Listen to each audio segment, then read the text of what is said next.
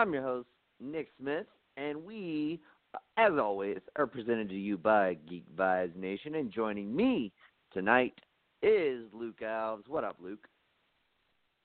Not much, man. Just uh, watching this uh, crazy highlight of Myles Garrett deciding to go full crazy on uh, Randolph and smacking him uh, in the head. I'm just glad, you know, we're not a an NFL uh, talk show because, man, dude, the NFL always has some crazy things going along with it that is outside the actual product of the game. Dude, I saw the, one of the best memes that I've seen probably in like at least a week um, today and it was it it was uh basically like Happy Gilmore. Oh, you know, I also hold the record. I'm the only person to like ever try to take off my skate and try to stab somebody, and like is like Myles Garrett. Hold my beer. like, like yeah. Oh man, that, that's a good one right there. That's fucking great, dude. Like that's that's just like premier uh meme quality entertainment right there.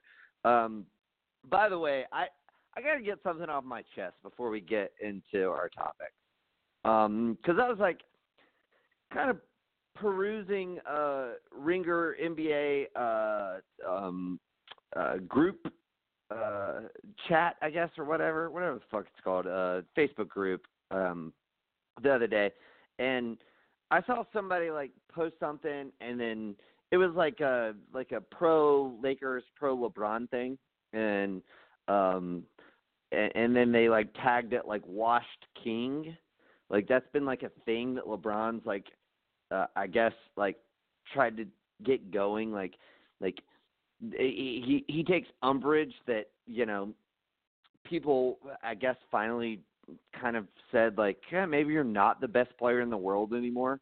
Like nobody ever said you were washed lebron. Like who the fuck ever said lebron was washed?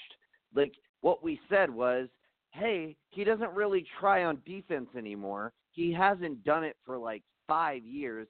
It would be nice if he did it. And this year he's doing it and like he's trying to like act like everybody tried to say, Oh, well this guy's washed and I get it. Maybe there's just some like LeBron haters out there. There's plenty of them who are just like, uh, you know, look for any opportunity to try and like talk shit about the guy. I'm sure there's those people, but like for the majority, like the media, um, and like most reasonable like fans who like watch the game and don't just hate him for no reason or hate him because they love MJ or whatever. Um, they don't. They never said he was washed. I never said he was washed. I said he doesn't try on defense anymore. Literally, there was a play last year of Kyle Kuzma shoving you in the back to try and go guard somebody on defense. Like that's all we ever said. And like, yeah, you're actually trying this year on defense and it it's great. Like we're very happy about it. We're very excited about it. Um I just think it's funny that like he needed to not play defense for like 5 or 6 years for like during the regular season uh for like uh fan or fans or media or whatever to like finally call him out on it only for him to be like oh so you think i'm like i'm washed? It's like no dude. No one said you're washed. We just said you're not the greatest player in the world anymore because you don't even fucking try on defense. And he's like all right well now i'll try on defense. It's like, well, you could have been doing this the last four years, man. Like, I get the whole load management thing, and like LeBron's version of load management is not the same as Kawhi's. Like, he doesn't rest games; he just rests plays, and a lot of that includes defense. But like, dude, like when when when Kyle Kuzma, who's not exactly known for his defense, is shoving you in the back to try and fucking go guard somebody, yeah, we're going to take note of that. I just have to get that off my chest. I mean, do you agree with me there, Luke? Like uh, LeBron's whole fucking thing about everyone thinking he's washed is kind of it, it, it's kind of almost like not revisionist history, I guess, because it's not like in the past, but like he, he he's trying to spin this in a way that is bullshit. When all we've ever said was, dude, we know you can play defense, you just don't care to do so. Like, just play a little fucking defense. Am I right here? Yeah, I don't know where this like whole story of people saying he was washed kept on going, and it just built up to where they finally asked him after what game, and um, LeBron just had a great quote. He just said, "Tell him to meet me at the cleaners," and I was like, "Damn, LeBron, like, I hate you, man." But that's that's a good little comeback right there. So I don't know where it really came from. The whole wash thing. I agree with you that the only criticism is that he does kind of take off half of the years and all that. I mean, he's got to do it sometimes. You know, with the Cleveland team, if you want to, if you know you're going to be making a finals run and all that, so it makes sense. And then the Lakers, that whole play too, I remember, uh, you know, vividly. But uh, that was kind of at the end of the year of last year when the Lakers were like pretty bad already. So Le- yeah. LeBron probably already checked out mentally. He was like, ah, fuck it, right, and all that. But um, yeah, he does check out plays. I don't know where this wash thing. I mean, I knew he was going to have a stellar year this year. I mean, once you get more talent around him, especially Anthony Davis, you're going to unlock so much out of the two of them, and it just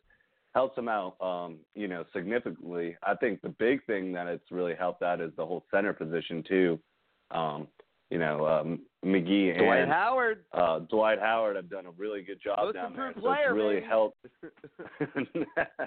I don't know about that. I mean, hopefully you can make it uh, through the whole season. Right now, it's a great uh, small sample size, but man's gone through some crazy back things. He's like uh, Tiger Woods back. You know, I mean, at any time something can Mm. flare up. I don't want to. That's a I good don't want to say anything, but but um, you know, anything could flare up and it could take him away. But um, he's playing really great basketball. But he, yeah, uh, I don't know where the whole wash thing came up, but um, it is uh, kind of funny that whoever started, even if it, you know, his camp or something, you know, just get him motivated, all that, just the whole like making him look like the underdog for once. It is kind of funny just because he's not the ranked the best player in the world right now, but he's still at any given night he can become the best player in the world. Yeah, I mean he's still top three. Like I mean, uh, it's it rank them however you want, but it's him, Kawhi, and Giannis. I think those are your three best players in the NBA. Um, and you know, Kevin Durant would obviously be in that conversation if he didn't fucking tear his Achilles. Um, but uh, I I shouldn't say in the conversation. There would be four of them that would be in the same tier. Um, but like, yeah, I mean, I don't know. I just I think it's uh I think it's funny. It's it's just um I don't know, it's one of those things where I, I never I never personally heard anybody say he was washed. That n- not one person. Um not a friend of mine, not anybody in the media, not just nobody. I mean, I don't I don't recall anybody ever saying that. Like all I remember people saying, and I've said it too, is like, well, he doesn't really play defense anymore. Um, and not that anybody said he is incapable of playing defense. We were just like, yeah, but he doesn't try. I mean, it's just obvious. You can look at it and see it. Um, but anyway, um, nice little 10 minute tangent to open up the uh, episode. Um, thank you for uh, obliging me on that. Um, not that I guess I gave you a choice, uh, but thanks for your input on it, um, nonetheless. Uh, but let's get into the topics, man. Um, Carmelo Anthony, he's now a Portland Trailblazer. Um, Woj dropping the bomb last night, dude. I like. I don't know about you, um, but I literally like when I read it because it, it was like a when I saw it, it was um a Bleacher Report uh thing that, but it, it said per Woj. Um, and I was just like, well, if it's per Woj, then it, it, I wasn't reading a tweet from Woj, but I was reading something from Bleacher Report that said per Woj. But still, some part of me was like, is this is this fake news? Is like, yeah, eh, I don't I don't believe it. I don't I don't believe it all the way. Um, but nevertheless, it is true. He is um, has signed a non-guaranteed contract uh, with the Portland Trailblazers, and dude, like, I don't know if I'm just feeling in the spirit of um, uh, like revival stories, especially given like we alluded to earlier, Dwight Howard having a great revival story in uh, L.A. Um, getting like, and and by the way, like just like I there was a, a play where he like blocked a shot out of bounds or something, and like the LA crowd was just like cheering him on, and he was like doing the the the hand, the upward hand motion of like saying yeah like cheer like bring it um and I was just like wow I guess you know they like all all the uh the Kobe stands are they've gotten over it you know um but nevertheless uh I I think this I'm not going to say it's going to work um but I like it I mean I I mean if you if you give me the choice between Carmelo Anthony and Anthony Tolliver, I'm going to take Carmelo Anthony. You give me the choice between Carmelo Anthony and Mario Hezonja, I'm to take Carmelo Anthony. Um, you know, I mean, I I know that like he doesn't play defense, um, and uh, I'm still a little skeptical as to whether he is going to accept the necessary role that he needs to to prolong his career. Um, but I don't necessarily think that's why Portland's signing him. They don't expect him to do that. They just need somebody to fucking like be a little more productive than the guys they have. And I think Carmelo Anthony can deliver in that respect. I mean, you're not going up against stiff competition. I'm glad he's getting a chance. Um, I don't want to get my hopes up too much, but I really do hope this works out. I hope he ends up being with them through the season and they can maybe kind of gel together. Um, I, I like it. I, I think it makes a lot of sense. They have the open roster spot. It's a non-guaranteed contract, um, so they're basically kind of paying him week to week. Um, I, I think until January seventh is is the guarantee date.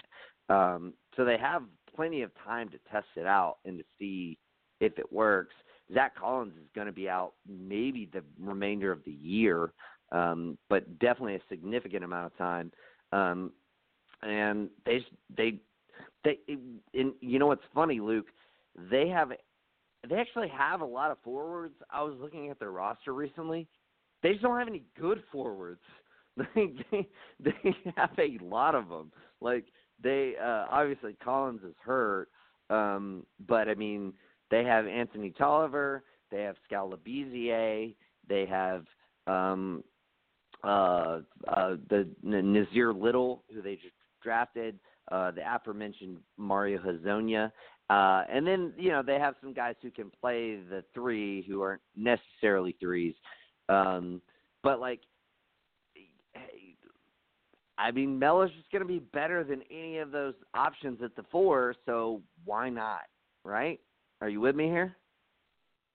Yeah, I'm completely here with you. Um, like, what do they have to lose? My only thing was why why did it take so long? If you're Portland, you have all medical eyes on Zach Collins. You definitely know more than all of us. I mean, you know how long his injury. It's not wasn't going to be a little one. You knew it's significant.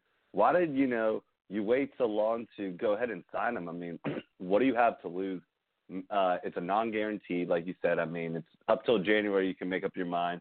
I mean, the more time you get him in, you know, the like the more tests you have. Um, I don't see a problem with it. It could be, you know, one of those too little, too late. It would have been fun to see him on this team two years ago when they actually had more of a bench and all that. But um, you know, even if Collins comes back this year, him slide to the bench because, like you just said, you just named out a lot of Fords and all that. I mean, I'm a you know Labissiere uh, like fan from Kentucky, but I know he's not even that good. Um, so they were like Tolliver. It just when you you really are seeing the effects of not having Aminu and Harkless right now, and or I mean um, Melo. I mean offensively is better than both of those. I mean, both of those guys at times are pretty streaky shooters for yeah um, Portland. Absolutely. So not saying that Melo's not a streaky shooter, but at least Melo, you know, can make up offensively. I mean, they're four and eight right now. They're gonna be going into a very tough road like schedule. So I don't see the issue with it. I mean, I would have done it a little bit quicker, just uh, you know, just to already get him in um, with the team so he can, you know, start getting his legs and all that under him. But I don't see any issues. I mean, I don't really see it bringing them over the top. I still think they need to make more moves and not just rely on Melo because this could be another situation where he's set up like uh, the Houston situation where it's just not really going to work out for him. And so he can't be coming in there and being their savior and all that. So they definitely need to make more moves. I mean, it stinks they keep on running the like more injuries with like Hood getting kind of injured for a couple games and all that. So mm, it'll help yeah. him out um off, offensively. You know, he's definitely gonna be able to come in there, hit his buckets. Uh, it helps Whiteside out with his. We got shooters. I mean, they got more shooters, I guess, for Whiteside. It's just Portland right now. I think is in this little period where they've got to try to make it through these injuries, but they should also make a trade for when these, um, you know, some of the players come back later on in the year if they want to make the playoffs because the West is pretty it's pretty tough this year, and a lot of teams, you know, are playing significantly be- better than Portland. I mean, just watching a couple of those games recently, um, Portland, you just feel bad for Dame at times. It's like, what else can the guy do? Yeah. He's putting up so much points, and it's just like, no. I mean, you lose He's to putting up the MVP Kings. numbers.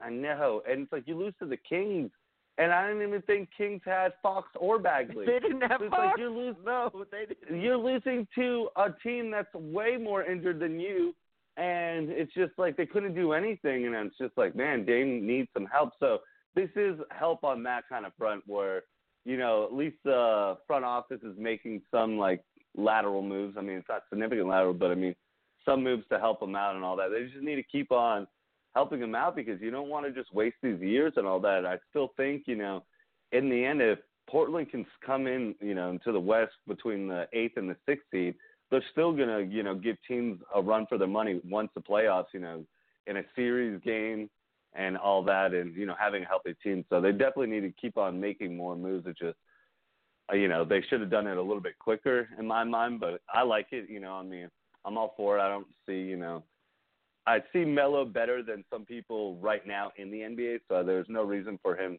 to be on the, you know, free agent market like that for so long. Yeah, I uh two things. One, as you know, um, I'm going to constantly ship the, in some various form or fashion, the CJ for Tobias Harris swap throughout this season. Um, and I'm sure we'll cover it at various times throughout this uh, this uh, NBA season. Um, I'm not going to get into the minutia of the, the the trade that I sent you most recently, um, but I think that makes a lot of sense.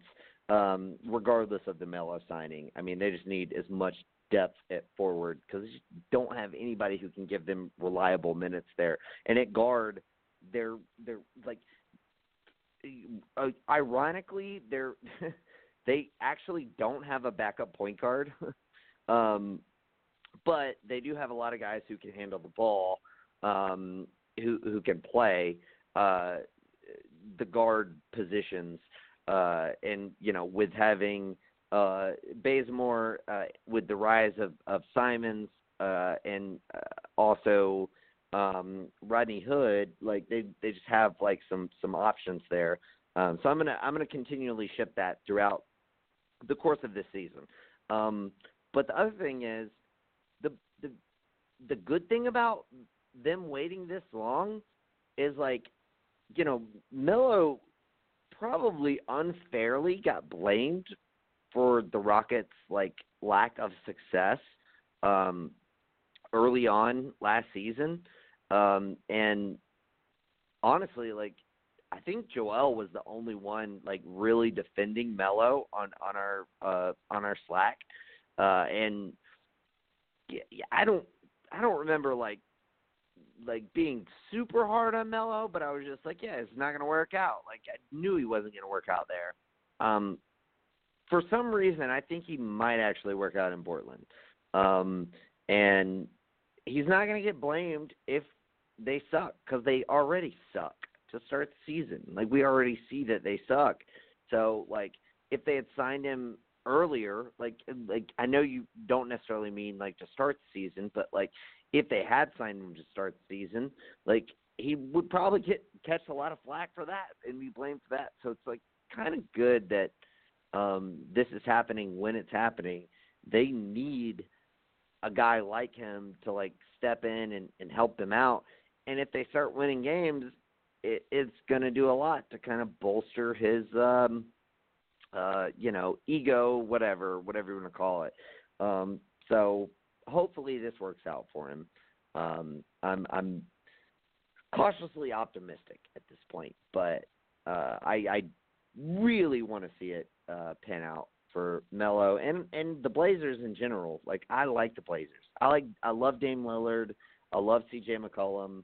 Um, I uh, I genuinely just I like I've never been to Portland, but I I like the vibe that Portland puts out. If that makes sense. Um, any any like city where their their like motto is keep Portland weird. Um, like yeah, yeah, let's keep it weird. I'm I'm down. Um, so yeah, although they they did steal that from Austin, Texas, but uh, nevertheless, still cool motto. Um, so yeah, I've I've always liked the Blazers. I've always liked uh, their players. So I'm I'm hoping they can figure out a way to to at least like compete for you know a playoff spot, and you know we'll see what happens. Um, but nevertheless, long term, CJ for Tobias swap, especially since they now signed him to that huge extension. Um, like not as much that that extension would appeal to the Sixers, but more so that it may not appeal to a vast amount of other teams like when you have Anthony Simons, who makes so much sense uh, as like a CJ like replacement, um, but you don't have anybody who can play like a, a legit forward position long term. Uh, that kind of swap just you know it seems logical, especially on Portland's end. But I, I mean, I would argue too on uh, Philly's end. So um, I don't know. We'll we'll monitor that throughout the season we'll bring it up again. I I mean I know I'll bring it up again. Uh, but for now, we're gonna leave it there. Uh, let's move on. I want to talk about Dion Waiters because this shit. Wow. Um, Dion Waiters. I I don't want to laugh too much because he did suffer a panic attack on a plane, and I, I I think I had a panic attack like once or twice. I don't suffer from panic attacks, um, but I distinctly remember my roommate having a panic attack one time, and like, um, he was in the bathroom and like he was just like slamming on the ground, and I like ran up there and he like couldn't breathe, and like I had to like, like basically fucking cradle him kind of and just like like be like breathe man. Just breathe just breathe. And like finally like he calmed down. He started to breathe and he got through it. But like it was fucking scary. Like i was like oh holy shit. Like what the fuck is happening? And i mean all it was was a panic attack but like that shit that shit is severe.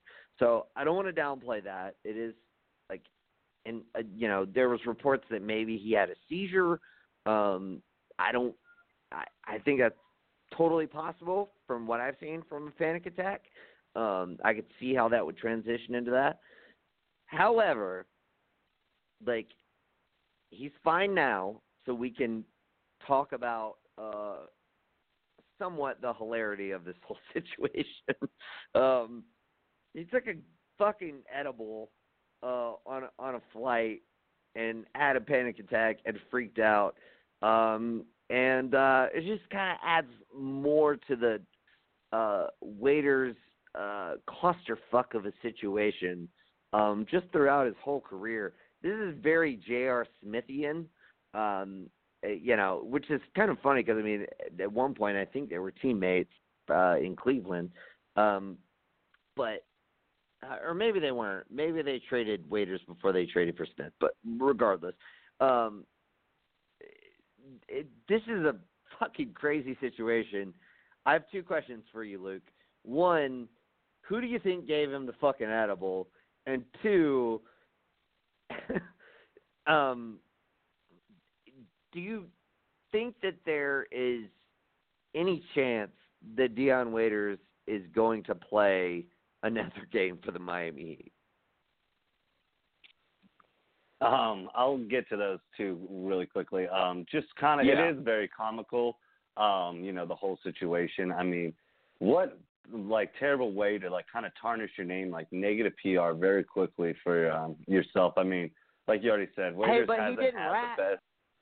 Hey, I was about to get to that. I was going to say he's already not had like Right? the best go around in you know Miami and all that, but at least he didn't rat out. You know, I'm proud of him there. That would have just been icing on the cake if he got so like high and all that, and he just told on told on whoever gave it to him. Um, right now, oh, the I team don't knows. think the team knows I don't think gave it was a him. player.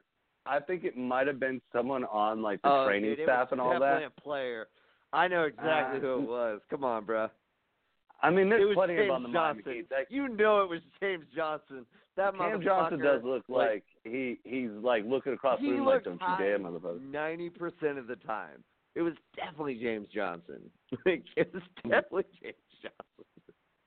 But uh um I do think um it probably is the last game for him. I mean, they might play him just to show teams that he's not injured and maybe to trade him, but I could see him definitely getting cut uh mid-season if they can't find a trade partner. So I do think, you know, it could be the final straw for him. Um you know, um it's it's crazy. I mean, I guess, you know, if you take that much edibles, I mean, I've seen plenty of people have panic attacks and all that. So definitely, I mean, airplane's not a good place to have one of those at. You really can't get away from anything. I mean, the poor guy passed out. I mean, that's how bad his panic attack happened, where he couldn't calm himself down and all that. Where by the time they landed, he was passed out, and then supposedly had the seizure when he woke up. But he obviously was not having a Better good time. pray to God mean, you got some pla- Thorazine in that bag.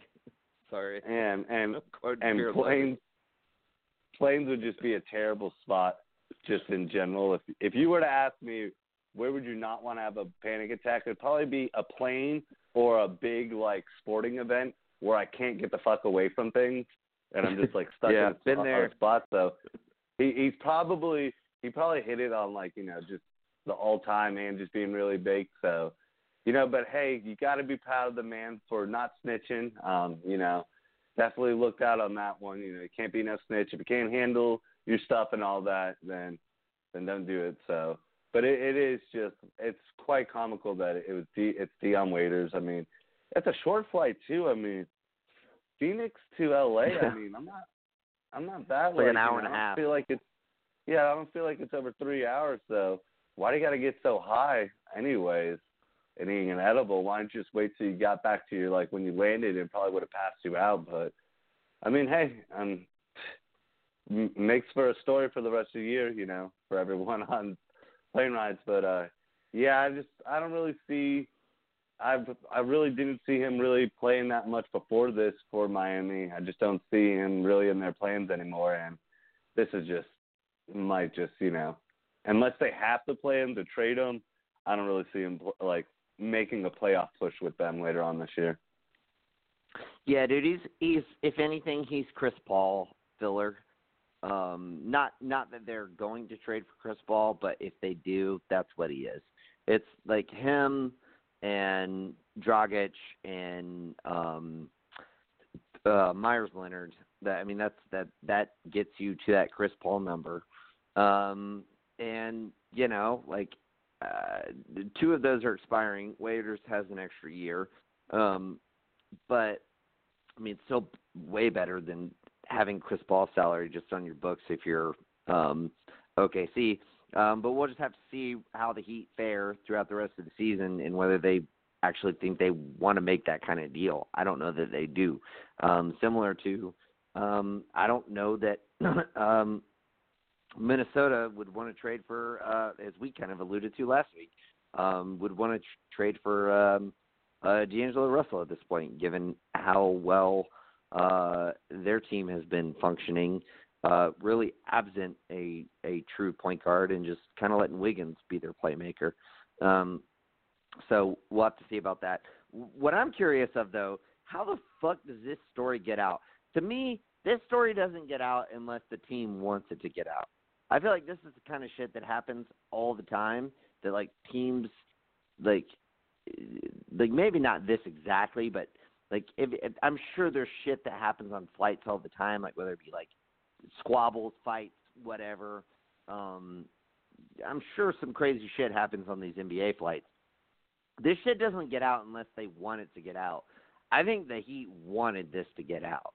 Like they wanted, uh, like essentially, um, I don't know, maybe I, they're not going to save any money on it um, because even though he, he's not going to play the necessary games to get uh, his trade uh, or not trade kicker, um, his uh, his contract kicker.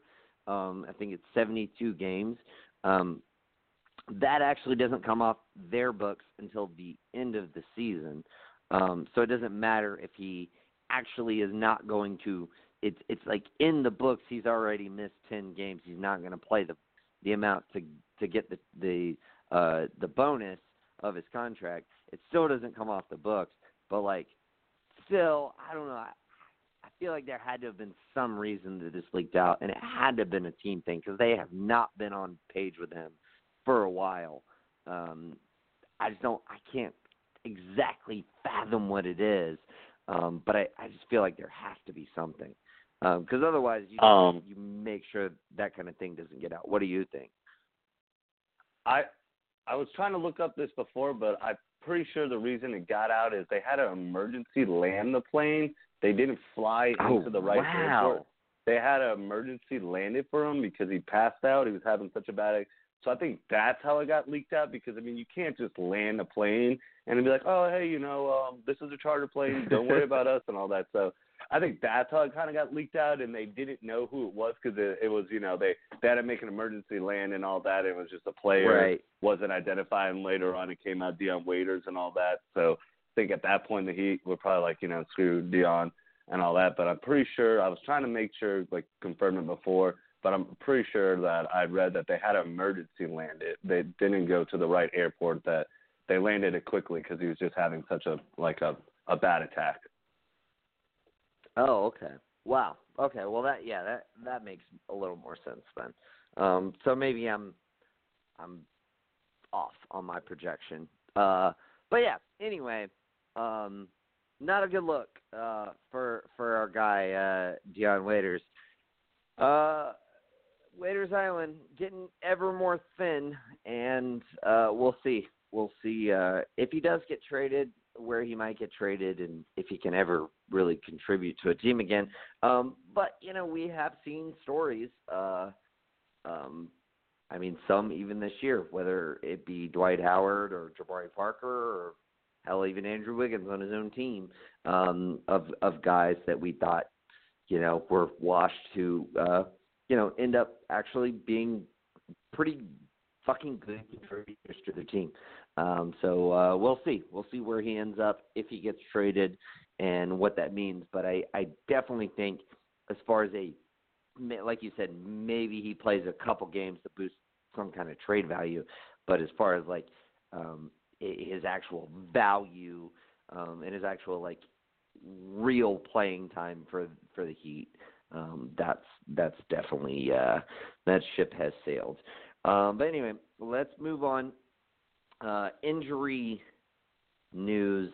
There's just so many fucking injuries going on right now. I've tried to whittle them down to those that I would classify as either important or significant to me. um, uh, so let's run through them. Um, so you had this idea, Luke, to um, basically talk about whether we think uh, these injuries are going to affect uh, their team or the player more, or maybe it'll just be a wash, um, or maybe it'll be both. Uh, but uh, I like this idea. I think this will be fun.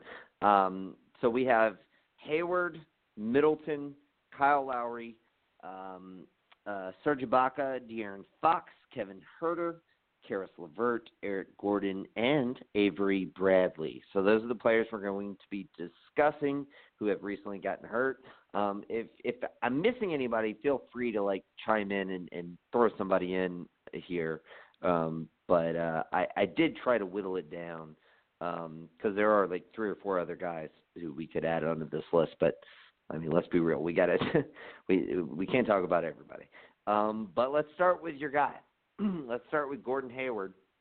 Um, he's going to be out. I think they said what six weeks. Um, he'll be reevaluated in six weeks um, with uh, what he broke his hand. Um, and uh, what do you think about uh, Hayward um, missing uh, six plus weeks? Uh, you know, and and how do you think that is going to affect uh, him, the team? Who do you think hurts more from this? No, it's it's a big um, you know, it's just right now where they're at and where he was playing it's just it's just not a good injury to have. I feel like right now it's more of a it hurts Gordon Hayward a lot more just because he's finally looking back to the Hayward that he was, you know, he definitely was being more aggressive, taking it to the rock, you know, I mean to the rim and you know, I hope it doesn't mess with his head because it could be one of those injuries where you know, you just feel like whatever you do, you're going to keep on getting injured and all that. So you like play, you know, less aggressive. It changes your game style. So I feel like it, this one affects him more, um, just because uh, for the team. Yeah, I love Hayward. I love them have him out there, but it frees up more time with Jaylen Brown. I mean, when Hayward had those great couple game stretches, Brown was not playing. He was sick, so it was kind of one of those ones where Brown and Hayward right now, it could be down the line where you know, in the season where we don't really know how well they, uh, you know, not playing together, but just you know what their games will take away from each other. So I feel like the the, the team, the Celtics, they'll be fine. It's just right now this one definitely it hurts Gordon Hayward more. It's just really hope he can come back quick. Uh, luckily, it's his non-shooting hand, so if that can be anything, you know, positive to look out of this, he did get surgery, so they did something quick. Whatever they had to do, they put a plate in there and hold things tight. So I guess as soon as he feels strong enough, he'll get back to shooting and all that. So I'm not really worried. I just hope that this doesn't hurt him mentally, where he just is, you know, just is down on himself, just thinking anything can happen. At, you know, at any time I can get injured and all that. You don't want, you know, a mental like thing to hold you back because he was finally back mentally. I think 100%. Yeah, man, he was playing fucking great this season. I mean, I heard it mentioned several times, and I, I mean, I believe it to be true. I mean, he was back to um, Utah Jazz like the last season he was with them, Gordon Hayward, um, and I think it's absolutely going to I agree with you. I mean, I think it's absolutely affects him more than them. I hope it doesn't affect him, but I mean, I think the potential is there. Um, I just think they have enough wing depth to. I mean, that's you know, that's why Danny Ainge always prioritized wings. That's why he took Jaylen Brown over, you know, Dragan Bender or Kris Dunn. You know, like, um, because I mean, he thought that was more important. Like most people didn't think that Jaylen Brown was going to be the better player. He ended up being the better player than both those guys. Um, but I mean, I think part of it was, uh, at least some part of it was a recognition from Ainge that like, look, like you can't have enough of these like six foot seven guys who can dribble, pass, and shoot and play defense. Um, and so yeah, give me that guy over, you know, the the um the the guy, you know, the point guard who, you know, uh there's so many of throughout the league. Uh and, you know, the the what the I guess stretch four who never was able to stretch. Um so like I think they will be fine. They have enough wing depth and talent. Um, the fact that Brown can play the two and the three, the fact that uh, Tatum can play the three and the four, um, the fact that they have Grant Williams, uh, who has played some valuable minutes for you guys. Um, I, I, you know, I just think they have enough depth there. Even like a guy like Semi Ojeleye, who like is, is nothing impressive, but he is a body that they can throw out there, and he's been in this system long enough to be able to give you valuable regular season minutes. Like you wouldn't want to be relying on him in the playoffs, but I think you can rely on him for 20 minutes a game in the regular season. Um, and you just have other guys who can score the ball, and like that's the thing that makes Hayward, you know, uh, uh, effective. He can score, he can pass, uh, and he can handle. Um, and all of the guys who are filling like the majority of his minutes can do all of those things. Um, and even you know maybe some of them can even play a little better defense. Um, they just can't do all the other things as well as he can. Um, but yeah, I, I think the Celtics will be fine. I'm really looking forward to when the Celtics go through a like a really tough test of like four really good teams in a row and to see how they come out on the other side of that. Because um, I think that's going to be a big test for them. They lost big. Uh, well, I, won't, I wouldn't say big, but they they had a significant loss to Philly to start season. I think a lot of that has to do with the Philly Boston rivalry because Philly hasn't looked great since then. Um, but uh, and you know, Kemba just had a bad game. Like, let's be honest. Like, Kemba missed a lot of shots that he would normally make. Um, but since then, they've been fucking amazing. Uh, and it, do they still have the best record in the league, or is that the Lakers? I think no, no, we Lakers do. Lakers it. lost. Yeah, Lakers have two losses. Lakers had it, and then they lost recently. Right, right, right. Um, but uh, but yeah, so I mean that'll that'll be interesting. But um, I, yeah, I, I'm agree. I agree with you. I don't think it will affect them. Eh, you know, significantly. Um, you know, given that it's you know it, it's only about six weeks, um, and even if it's more, even if it's ten weeks, um, I I really don't think it'll affect them that much. They just don't. it would it would be much more detrimental if they lost a guy like Tatum or even a guy like I don't know, um, maybe even Robert Williams, like who like it's like fuck, who the fuck is playing center now? you know, um, like something like that uh, to me would on, honestly be a little more detrimental. Um, but uh, yeah, uh, we'll see how it all plays out. All right, let's uh, let's move on. Um, all right, Middleton. Uh, he's gonna miss. I want to say it was about four to six weeks, um, or maybe it was a little bit less than that. Uh, maybe it was like three to four weeks. Um, I don't I don't have all of the shit right in front of me. Um, in fact, I'm probably just gonna stop saying the timetables so we don't have people like jump in the mentions and be like, actually, it was this amount of time. You're fucking wrong. Um, but anyway, Middleton's gonna miss some time. Uh, who do you think this hurts more? I think this hurts the team more. Um, I know me and you've been kind of griping on um, Milwaukee had a lot of changes. You know, they lost a lot of people this year. I mean, losing Brogdon was a big one. I mean, yes, Giannis is playing out of his mind and all that, and he will continue to play.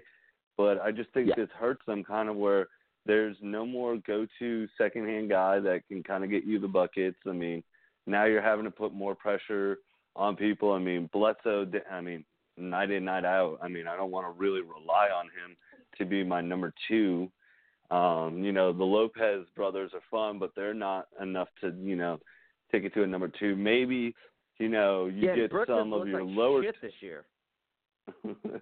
you know, they're still fun just to, that they're on the same team. I just every time I see them, it sure. just cracks me up. That, but um, you know, it just it puts more pressure on your lower tier guys. Now you you're basically looking at Ilyasova and Hill as, hey, we need a lot more out of you. I mean, yes, Bledsoe's right. the number one out of that, but Bledsoe's already kind of been in that situation where he has. But now you're looking at these guys where you really need big minutes out of them because, you know, Giannis is going to do it. I think it's going to put, you know, a little bit more stress on him. He won't show it and all that, but there's going to be those games. I mean, what was the other night, um, who they were playing where at halftime, oh, it was uh, OKC, where at halftime they were playing terrible. He was playing terrible. He broke a sign and he basically, you know, put it on himself to will his whole team back. So I think this is just a big blow on Milwaukee. Uh, you know, they'll be just fine. They'll be, still be able to make the playoffs and all that, but it just it hurts them in a situation where you know Middleton is that go-to second guy. I mean, he might not be everyone's favorite. You know, thinking, you know, you wouldn't probably want him as your number two, but he is a, you know, sometimes a reliable number two. He can definitely get it going um, when he needs it at times. So, you know, I just think it hurts the team a little bit more than it would hurt Middleton. I mean, I'm sure he wants to get out there as soon as possible, but yeah, I mean, the thing with me is they just don't have wing depth. Like they don't have, and they've been this way for like three or four years. They don't have like they rely on a, a very core particular amount of people. Um, remember, Middleton used to play the three. Uh, I'm sorry, the two, and they played Giannis at three and Parker at the four, um, and that was, I mean, mostly due to circumstance. But like when they moved Middleton to the three, they never really brought in a backup three. They don't really have a backup three. I mean, they don't. They have some guys who can play the three who should play the two, and they have some guys like you said, Ilyasova, who I guess can play the three, but honestly, probably better position to play the four or even the five. Um, definitely better position to play the four, but uh, arguably better position to play the five than than the three. Um, yeah, I, I I think this does hurt them. I mean, they really need Middleton to be there. Um, I I get it that like Giannis is fucking amazing, but like they almost lost to the Bulls last night, and the Bulls have sucked so far this season. Um, they have not been able to figure out shit. Lauri Markkanen's look like shit, um, and you know there's been some reports that he's dealing with some some uh, some type of injury that's affecting uh, his play.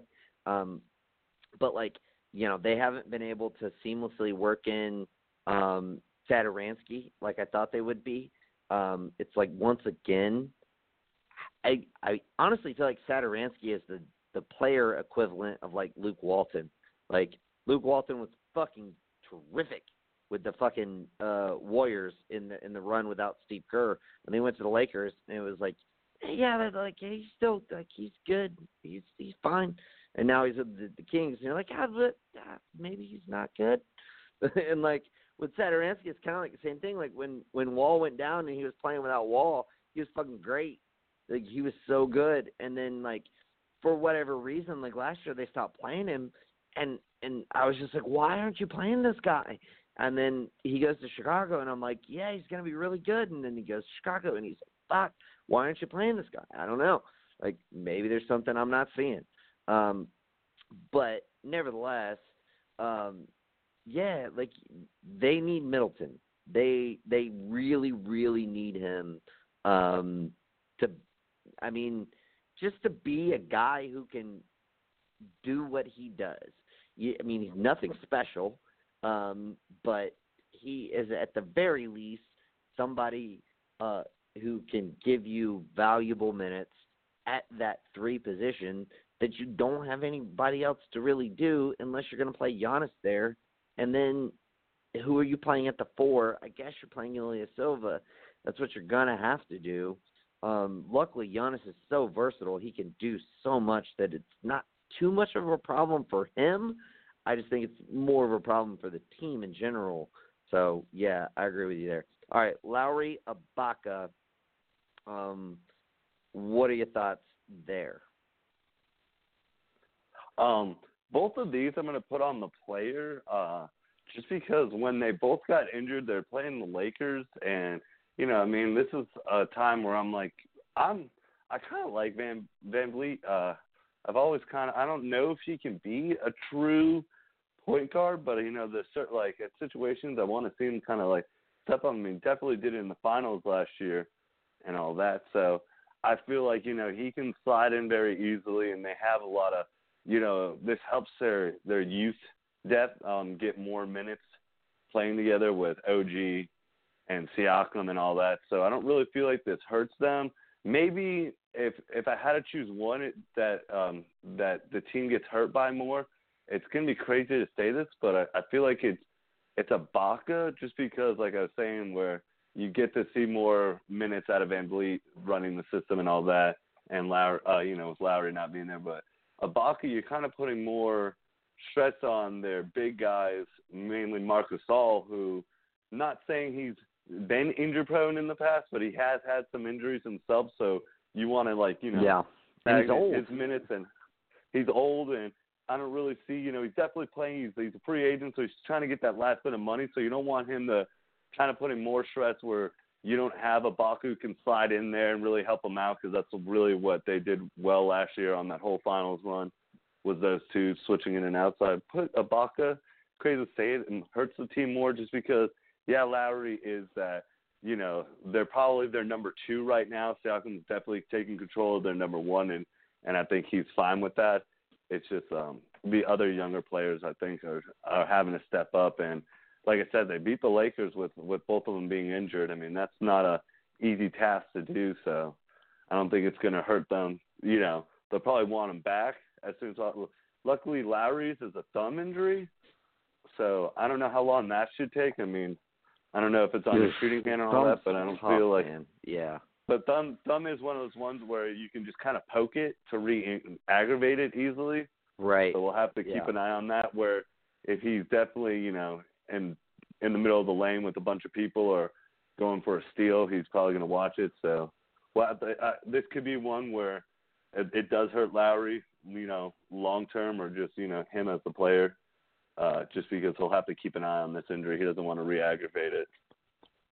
Right. I'm gonna go wash on this one, um, mainly because I think at some point Nick Nurse has to play these other guys, um, the guys that he has talked shit about and he doesn't want to play. And I love the fact that he's just like talking shit about like his like new players. Like he's like asked about uh Stanley Johnson and Rondae Hollis Jefferson. He's just like, yeah, they're not ready. They kind of suck. like awesome. Um but uh but yeah, I mean, like these guys got to play a little bit, um, and you know, uh, I I think in the long run, like it's going to be helpful for them to play. Um, so I don't necessarily think it's the worst thing for for the um, the team, um, but I also don't think it's the worst thing for the players either. Like uh, the the fact that like Lowry was playing so many minutes to start the season, like he should not be playing that fucking many minutes. Um, uh, I think he was averaging like 36 minutes a game, maybe more than that. And like, dude, he should not be playing that many minutes. The guy's like 33 years old, um, 32, 33, somewhere in there. And uh, yeah, I mean, I I think a little bit of rest uh, for both of these guys could help. Like you said, um, there is the Gasol factor. Um, you don't want to. Hopefully, he doesn't get shoved into too many minutes. Um, and hopefully, uh, you know, Siakam and uh, and VanVleet don't get a, you know, uh, you know, sort of marched into the ground. Um, but nevertheless, uh, yeah, uh, I think it's interesting. I wanted to point out two things. I want to sidetrack this conversation for a minute. Uh, one is a random thought, and one is uh, something that you brought up. Uh, one was a random thought that I had like ten minutes ago, but I want to I want to address it um, just because I think it, I think it's funny. Um, but the first thing is one, um, how fucking great would Fred VanVleet be on the Lakers? Like, if you could put him with fucking LeBron and fucking AD, like it, just LeBron in general, like that would be. Fred VanVleet is the most apropos player in the league right now to play with LeBron James. Like, dude, he'd be so good. He plays ferocious defense. He hits threes. He fucking like uh can handle the ball. He could be like that guy who handles the ball when LeBron wants to take a few plays off. Um that's the kind of guy that you really want to get. It sucks that um, you know, uh Rob Pelinka is like kind of shitty at his job and conducted a trade in which he literally has no first round picks to trade.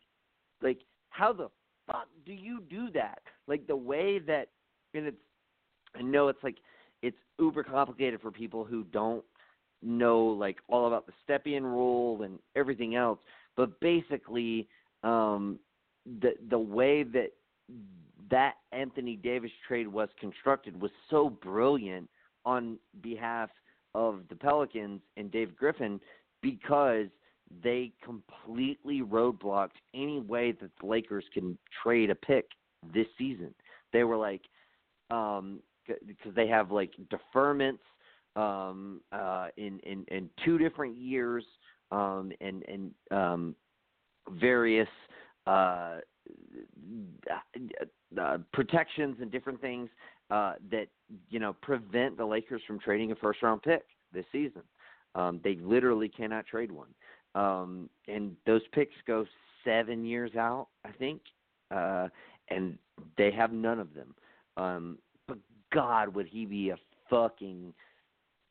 I mean, God, I would trade Kyle Kuzma and like two first round picks to get Fred VanVleet. Like I've literally for that team specifically, I like I'd fucking do it. Like I wouldn't fucking care. I wouldn't think twice about it. Um, but nevertheless, they can't do it. Um, but what do you? I mean, what do you just think about that thought in general? Like, a, um, how good would Fred VanVleet be with LeBron James? Uh, and B, like, how much does it suck that fucking Rob Pelinka was left in charge to make the fucking deal, and now they have no fucking assets to make their team better. They've been great. They have been great. But I still go back to that trade and look at it, and I'm just like, God, David Griffin just fucking schooled you, dude. No, I I will say he would be a good player to play with the Lakers, but um just being a Celtics fan and a Lakers hater, I'm happy it won't yeah. happen. I would hate to yeah, see him on sure. there. I don't want to see the Lakers get any more people that could help him out. I love that Rob Pelinka. I don't think I mean can. that he. I, I don't think that he's done dumb decisions because you know Anthony Davis is Anthony Davis. It's still a prize of its own. Um, so you know you got to do what you got to do to get him, and you don't want to waste LeBron. So um, I can't really, you know, I have my skepticism for Pelinka and all that. So, but I, I, I mean, when you get Anthony Davis, and especially seeing the way he's playing right now, I mean, right now, if you were to ask what NBA team would you take in a seven-game series right now, I'm pretty sure majority of people are saying the Lakers. I mean, Lakers can definitely beat any team in a in a in a series right now the way that they're looking. So, uh, sure. But I'm glad I don't have to really fantasize this, you know, of him being able to go over there, yeah, he'd be awesome. But you know, screw the Lakers, and I'm happy it can't happen. I feel you. Um, by the way, I was trying to think about the other day, like, um, and this is a side side note. Um, I was trying to think about the other day um, how the Lakers could essentially improve their roster um, and it, via Kyle Kuzma, which is their only real asset. Um, they they have Kyle Kuzma and they have a very distant, um, I want to say 2025 or 2026. They can swap. They can they can give somebody swap rights uh, to their first round pick. Like that's that's the best they can do. Um, and I was thinking like I don't know maybe Kuzma and Caldwell Pope for um, Bogdan Bogdanovich. Um, just because I, I mean, obviously the the Kings, um, they kind of sucked this year, um, surprisingly, at least to me. Uh, and uh, Bogdanovich is up for a contract extension, and the Kings are kind of cash strapped at this point. So um, I don't know. I, I I thought about that one, but get this, dude. I, and and I don't know the validity of this, but I, I heard it from a somewhat reliable source. Uh, fucking, they gave Kentavious Caldwell Pope a fucking uh, no trade clause. like he can veto a trade. Like, He's not going um, anywhere. He's the he's the curse of LA. No. If you want LeBron, you get the curse of KCP, and you get his yeah. fluky 32% shooting from the three point line where you'll go on a run where he shoots 38 and you think there's hope. And then he airballs and the layup really close to the rim yeah. the other night. And you're just like, exactly. that's the KCP I know. Yep. And it's it's he's just so wildly inconsistent. Um but yeah, dude, I couldn't believe it when I heard that and I was like, yeah, but you know what? It kind of makes sense. Um, but anyway, uh, one other side note I wanted to ask you before we delve back into this. Um, how fucking funny do you think it is that Terry Rozier is now the second best point guard on the fucking Hornets? I mean, I, even when they signed him, I love Scary Terry. I've just never really saw him being a true number one and all that. I think where he really, you know, shows his strengths and all that is against second units and all that. He's a really good going against us. He's a Lou Williams kind of like you know take over second units and play really well against them. I mean, he he can make big shots. It's just when he's in the starting, you know, light. I think he does a little bit too much and all that. And um, Graham actually is a pretty good player. If you really look at it, um, he's great. Uh, Mitch Kupchak, his last kind of draft. I mean, his three draft picks between Bridges, Graham, and and my uh, my guy right now. Oh man, I can't Washington. believe I'm blanking on a Kentucky. We have Washington. You know, they're very solid players. They're definitely just. It's one of those Yeah. situations where I agree with And the you. Martin uh, brothers that you have said- been like given a minute. yeah, w- I- if you can ever figure out who is who, sometimes it's kind of funny. But yeah, they're yeah. great. Uh, but um, yeah, it's one of those situations where you said in the Slack our little uh, our Slack that uh, it's it sucks for Graham that he has another point guard in front of him that they have to make. You know, they have to give him minutes. I mean, Terry's no Kemba, but they're paying Terry like he's almost like their Kemba again. So Right. you're not going to not play him, so it is kind of. Sense, but it's ironic, but I still feel like if Terry wants to see the best for him and you know best for Charlotte, I'd maybe switch to a, a six role kind of thing and just rule the second unit and all that, and be able to do Sure. whatever I want in that second unit. Yeah, and, and they've proven that they can play together in spurts. Um, so you know, do that a little bit. But uh, yeah, I, I mean, I think you're right there. I just think it's crazy funny that after giving him what, um, what was it, fifty-eight million dollars over three three years, that like the, he's the second best point guard on their roster because they have this dude in Devonte Graham who's been fucking tearing it up. And like that's the thing. That's why if you if you already suck and you're losing an all-star, you don't fucking make that signing. You you just don't. Like you try to see what else you have on the roster and go from there. And like had they just done that and not like signed him like they'd be like they'd be in a really good spot right now. They'd be like, oh shit, they got like this Devonte Graham kid. Like it looks like Bridges is is starting to you know figure shit out. Uh, this this PJ Washington kid is looking good. They got three good young players. They got some cap space in the future, and uh, but they don't have cap space in the future because they just signed Terry Rozier to a fifty-eight million dollar contract over three years. Like, don't do that shit. Like, don't like, um, it just sucks. But anyway, uh, I digress. Let's get back to the injury stuff. But I had to go off on that tangent because it's it's been on my mind. Uh, but anyway, uh, all right. So let's get back. Fox, De'Aaron Fox. Ah, this really sucks for De'Aaron Fox, uh, in my opinion. It's not so bad for uh, the Kings because they already kind of sucked. Um, and you know what? They own their pick this year. I can't imagine how Luke, how you feel about this as a Celtics fan, who, you know, you own the Kings pick last season, um, and like the Kings have sucked for like what, fifteen years, uh, maybe ten. I don't know exactly what it is, and like they're good for one season when the Celtics have their pick. Like not great, but they're okay. Um, and then like the year after you get their pick, they suck again. um, uh, that's that's that's a that's a tough break, man. Um, but uh, you know what? Like as far as the Kings are concerned, they already suck. They already lost Bagley for an extended period of time. Now they're losing him. Uh, I mean, yeah, they have some depth. They have Cory Joseph who could step in. I, I mean, I expect him to, you know, play some big minutes. He's he's been pretty good this season. Um, Yogi Ferrell is obviously going to get more minutes.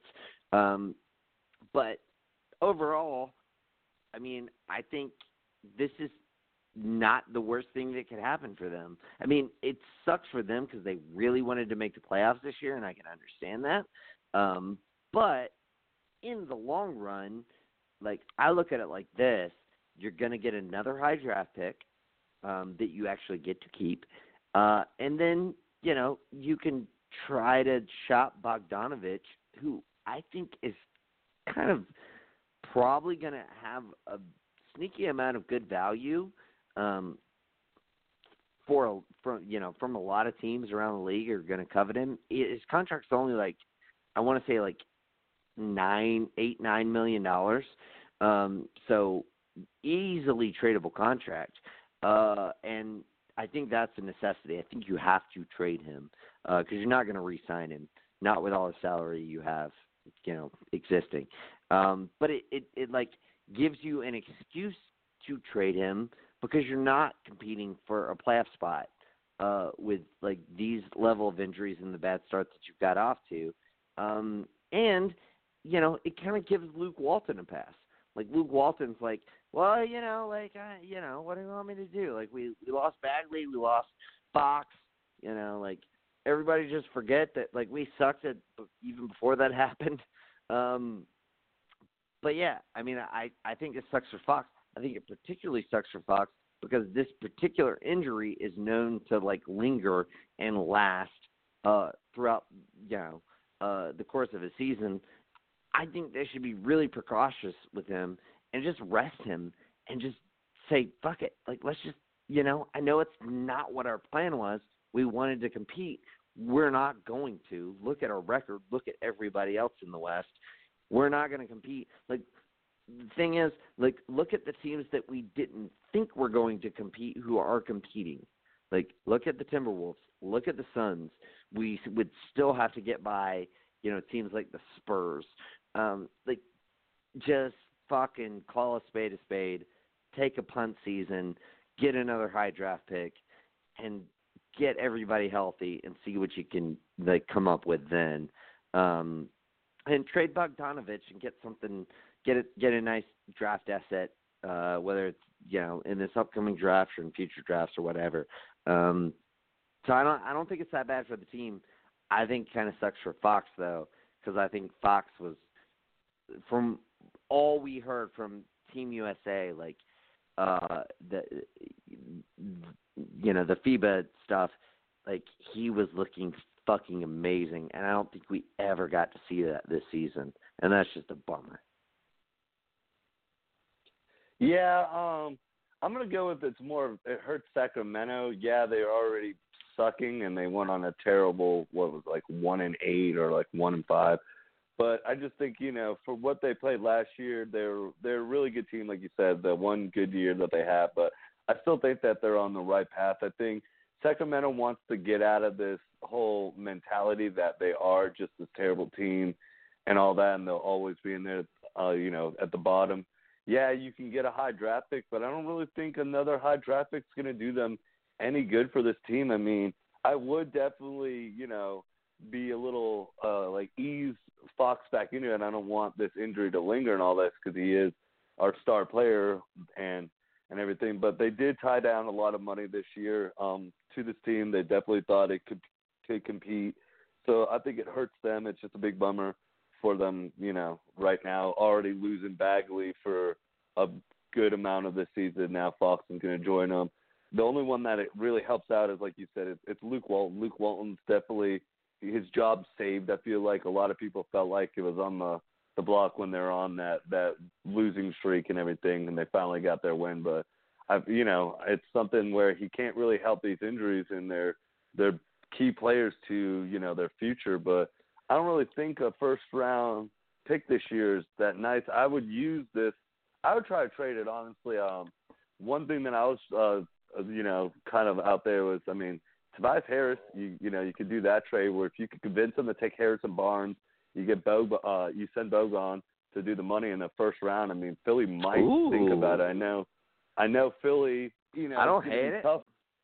I, you know, it'd be tough for them, you know, to to take on Harrison Barnes, but I don't feel like he's that bad and gives them more wing depth, you know, to Philly, and they get a shooter and Boban uh, and and Bogdanovich. So you know that could definitely work out. So I don't think this year's draft pick is something where they're like, okay, we'll we're to be back in the bottom and we'll get something else. I don't think any players really going to jump them, jump out. You know, this year it's a really guard heavy uh, draft, so I don't see any guard really coming in or big man. So I would kind of use this pick and shop it. It just sucks for Sacramento because I know that they're ready just to get out of that that spotlight of just being one of those terrible teams, and just this is where they're they're just a middle of the road terrible team. They'll never get past that hump. So I just think it's just for their fans and organization. But Luke Walton, I mean, saved him another year. I think he's. It wouldn't do him any justice if he got fired this year. I do have a little bit of faith. I mean, yeah, there's some things, you know, but it just they're a complete different team that they were last year, and they're it's a complete different game style. So I just can't really look at the the two years side by side and really complain. So I'm gonna put this one more hurt Sacramento more. Yeah, I mean, uh, I I feel your argument. I mean, I think we kind of both presented the the the, the flip side of that that coin. Um, but I I do see where you're coming from.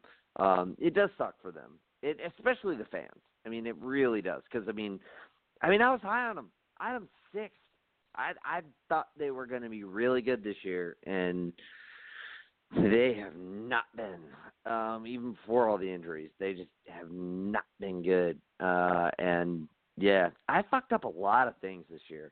Like going into season, like I was like, Indiana's gonna suck, and like, I mean, maybe they still could, but like, I, mean, I thought, I thought at this point, like they'd be like down, you know, in that in that kind of four, um, what four and seven range that so many teams are in right now um, and they're like they're they look good. Um, they haven't like played a lot of good teams yet, um, so we'll see how it goes. But um, but yeah, like that and like the Sacramento pick, like those have been uh, big stains on my uh, on my preseason predictions. Uh, but yeah, nevertheless, um, it's uh, it's it's just a bummer uh, for the fans. Like that. So would you do that trade? Would I if if I'm Philly? Either or. If you're either organization, would you do the trade? I wouldn't do it if I was. I wouldn't do it if I was uh, Sacramento. I'd do it if I was Philly. Like just because you're getting two players back, you're getting Bogdanovich. I guess I don't know. Maybe not because the thing is you're getting Bogdanovich, but like, are you? you're you already got Ben Simmons extension coming up, and you would have to re-sign Bogdanovich next season. No, yeah, no, I probably wouldn't. I probably wouldn't do it either way. Honestly, I think it's a good trade just on paper. I think it's a really good trade for Philly as far as like the the the way they would be dispersing the talent. Because um, I actually think, at the very least, Bogdanovich can create a shot at the end of a fucking game, and like literally Philadelphia has nobody who can do that. Tobias Harris cannot do that. Um which is it's so unfortunate. Like I wanted to buy into the hype that he could, but he can't. He can't do it. I've seen I've watched several games. He can't do it. Um he's not that guy. That's why I think they should trade him for CJ because at least CJ can do that. He's not the best at it, but he can do it. Um and again, Bogdanovich not the best at it, but he can do it. I guess what I would say is like if you could find a third team where Philly could take on like somebody else. I don't know, like a like get Washington in the deal if they if they decided they would like Harrison Barnes. I don't know that anybody would, but like if they wanted Harrison Barnes, you could get Davis Bertans and you know uh Ian Mahinmi um, out of it, uh, just so you would have the two expiring contracts and a guy in Bertans who could like hit threes and then get you know um, you know Bogdanovich maybe like in that kind of case I would do it, um, but not not straight up just because of the cap. Like I mean, and if if cap wasn't an issue, I would say yes, absolutely. But with with obviously with cap being an issue, I wouldn't I wouldn't do it, and I wouldn't do it if I was um it, it that that contract, man, that fucking Tobias Harris contract, um, and like and if you're if you're Sacramento, you're gonna have to play him at the three. He's way better at the four. Um, you got Bagley and you, you got Dedmon signed on for three years. Um, I, I think the third year is non-guaranteed, or at least partially guaranteed. But like, still, um, I don't necessarily like it for them at all. Um, I, I mean, I, I guess I mean he's definitely better than Harrison Barnes. That I mean, and and Harrison Barnes, yeah, I mean he's he's better than Harrison Barnes, and he's the same type of player as Harrison Barnes. So in that sense, I get it. Um, but I mean, even still, Harrison Barnes probably a slightly better defender, not much, but slightly. Um, so yeah, I don't know. I I just don't like I don't like guys like Harrison Barnes or Tobias Harris playing the three, like for whoever my team is. Like I don't I don't like them trying to guard elite perimeter players. They need to be at the four, um, you know, garden. I don't know, fucking, you know, uh, lesser players. But it's not a bad trade though. I it it it, it did intrigue. Um, all right, let's move on. We got about 45 minutes left. Uh, Kevin Huerter. Oh, God, did this hurt me?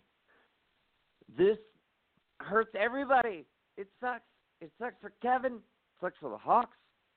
I mean, it really sucks for Kevin because he literally, like, you talk about just getting back. Like, we talk about, um, uh, you know, um, Gordon Hayward like just getting back. Like Gordon Hayward, like wasn't just getting back. Gordon Hayward was back. Like Gordon Hayward was had strung together like I don't know six seven games, uh, maybe more of of being like, wow, this guy's looking great.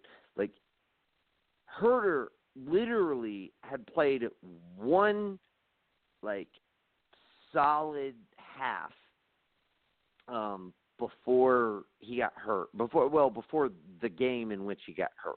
And then he was playing a really good game up until the point he got hurt. And then he got hurt again and oh my god, it sucked. And you know what? Like I I don't like I don't want to shit on Jokic too much, but this fat fuck like this motherfucker like just fucking lazy swiping motherfucker like just came down on his arm so fucking casually and like it, I I don't think it was necessarily let me rephrase this. I don't at all think it was intentional. Um but like it was it, it was a fucking sloppy ass fucking play. It was it was kind of the equivalent of Patrick Beverley, like just constantly giving like that quote unquote and I hate to say this but 110% and injuring Russell Westbrook um when you like just give a 100% and like don't injure people um this was like the the kind of the the mirror version of that with like fucking Jokic just being so goddamn lazy and fucking like swiping down on him and like hitting the shit out of his arm in just like the worst possible spot. Um, oh man, it, it, it pissed me off. Like I was like, "Fuck you, Jokic." Um, and I, I, I genuinely like the guy, um, but that it was very frustrating. Um, but yeah, dude, this sucked. This really fucking sucks. Um, it sucks for Huerter because he was literally just getting back. It sucks for the Hawks almost the same amount because God, do they fucking need him? Like that game against uh Phoenix, uh the Hawks shot twenty four percent from three point range. Um Trae tried his best to like, you know, will this team. Jabari Parker um had a great first half and it just wasn't enough. They didn't have enough firepower. Um they they just didn't have the guys. they committed like a crazy amount of offensive fouls, uh, some of which were questionable. Um, but nevertheless, uh, like I, you know, come at me, Hawks fans. I love you. Um, I'm right there with you, but like, don't ever blame a 20 point loss on the refs. Like, shut the fuck up. It ain't the refs' fault. You fucking shot 24% from three. Um, the get, get over yourself. Um, but nevertheless, this one is tough. I, especially with Collins being out, I I lean towards it, it hurts the Hawks more. But I honestly, I I'm afraid, and I think that it might actually hurt Huerter more, just because, again, kind of that same thing uh, with the Hayward thing. Like he was finally healthy, and like, boom, then he gets hurt again, and it's like, fuck, man, like, can I can I just stay fucking healthy? Um, so, yeah, I'm gonna I'm gonna say it hurts Huerter a little bit more, and again, somewhat similar to the Kings thing. We're like we're about to go on a stretch where we play a ton of really good teams. I think we play the Lakers, the Clippers, and the Bucks consecutively uh, are our next three matchups. I would imagine uh, at best we win one of those games, uh, probably lose all three. Um, and like again, it's not the worst thing in the world for the Hawks if they end up, you know, with the say seventh, eighth, ninth worst record, and who knows, maybe luck into a top four pick uh, if Adam Silver deems us worthy of said pick, like he deemed uh, New Orleans and Memphis and uh, the Lakers, so they could get Anthony Davis and the Knicks. Um, so, yeah, I don't know. Um, I, I don't. I don't. I think with with the Hawks, it's not the, it's not the worst thing in the world if we miss the playoffs this year. So I think it's worse for Huerter. What do you think? No, it's definitely worse for Huerter. I mean, like you said, he's been dealing with some injuries and all that. I mean, there's one earlier in the season where when he came back, he had already lost his starting position to Cam Reddish and DeAndre Hunter. I know that they're trying to, you know, work those guys in more, and um, I always felt that Huerter should be starting out there. Um, I, I've I've enjoyed him. I, you know, I think he's a good basketball player. Uh, definitely shoot the ball, so I think it hurts him a little bit more. Um, with Atlanta, like you're saying, um, they could have definitely snuck into the playoffs. So I don't really, you know, see them. You know, it's good to get into a playoffs while you're young, but going one and out is not always the best thing too. But I don't really think it's going to hurt Trae as much as the whole team. But you can do a lot more. And with this pick, if you do get, you know, a higher draft pick and all that, luckily you, Atlanta is in need of, of another guard. Um, if Huerter's already not starting, they're obviously not seeing him as their true two moving forward. So they could luck out and you know get someone. You know the George, um, the guy from Georgia. He'd be great, Edwards. Oh, whoa, whoa. So well, hold on, hold on, hold on. Um, uh, I I want to clarify here. Huerter hadn't been starting because he was hurt. Um, he actually did start uh, the last two games that he played. Um, he didn't play a lot of minutes in the first one, but he was scheduled to play a full game in the game that he got hurt in. Um, the only reason he hadn't been starting was because he was hurt um, to start the season. So like he is like uh, like unequivocally was um, considered by Hawks brass like our starting shooting guard. So no, I know. I knew he, like I said, he was dealing with that injury in the beginning of the year. But I still feel like too where they're at. I mean, and him getting this injury again, he might, you know, I could see him possibly getting back in the starting rotation. But where what Atlanta is doing this year, I think it's more experimental. Where you're definitely trying to get the development all these guys, so you're going to put them in more situation very where key. Huerter might not get rushed back and all that, and then get rushed automatically into the starting lineup. So I just feel like it hurts them a little bit more there. And I do feel like yes, the brass and and and everyone that you know is controlling Atlanta, and running it. I do think that they have them in their plans, but Atlanta is one of those teams where I, I feel like if they were in the high lottery pick, they might consider a guy that could be taking Huerter's spot as moving forward. I mean, Huerter's a good guy to have on a championship team. Who do you have I in mind? Still, I like I said, I, I mean, if you guys could luck out um, and get um Ed, uh, the guy in Georgia, Anthony um, Edwards? it, um, yeah, Anthony Edwards. I He's- love it. he'd be so he'd be so nice. He's already kind of got the build. I mean, watching him play, it's already kind of like Yeah, just dude. a lot more bigger than some of the guys. I mean, you don't need Cole Anthony. He's fucking you don't need a- strong. you he's not tall. He's not tall. He's strong. shorter. That's the problem.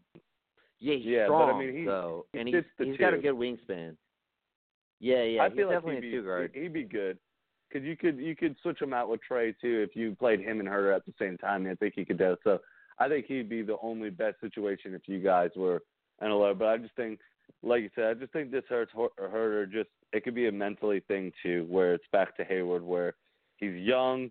He's been riddled by these not major injuries, but really weird minor injuries that keep him out on these stretches, especially when he starts to get things going. And um, you know, I think he was He's ready to take like that the- next step. He's the shooting guard. He's the shooting guard equivalent of Anthony Davis at this point. like, just these weird fucking injuries, man. It's like nothing serious, but just like all these weird injuries that keep him out. Because even like when he was coming into the draft, he was hurt, like uh, like last like last season, um, and th- that's you know one of the reasons he fell to 19. So yeah, I feel like um, he just needs to, um, you know, again, not let this get to him mentally, but um, the Hawks. I feel like you know they'll they'll be able to figure it out. I mean, just they'll put more rooks, you know, um, put a little bit more on, you know, Cam Reddish to have to score more, but you need to definitely get that out of Cam right now Yeah. instead of you know worrying about it long term, like later on in the year where you're trying to make a playoff push, and you need to see what he can do right now. So it, it, it could possibly help them out in that regard of you know trying to get the most out of him right now. Yeah, I tell you what though, I would start Bembry. Just personally, I Bembry frustrates me to no end um, because he just can't put a ball in a basket. Like some, I mean, he does sometimes, but like there are times where, but like Cam can't either. Like Cam's got the same kind of problem, and and he's young, um, but like Bembry plays defense. Uh, so I mean, I would I would personally start Bembry. I don't know why they haven't. Like, I think they want to just keep him in that second unit because they like you know they they want him to be a second unit guy. They want him to be like I guess their version of um Matisse Thybulle, um, and just be like that second unit like defender guy. Um, and I don't know. At this point, like I would just I would start him just to like just to take a little bit of the pressure off Trae and like be a little more aggressive defensively. Um, but yeah, I mean, I, I, I do want to see more out of these guys, out of these young guys, and I think that may serve the Hawks best long term uh, in, you know seeing that play out. But you know, we'll see.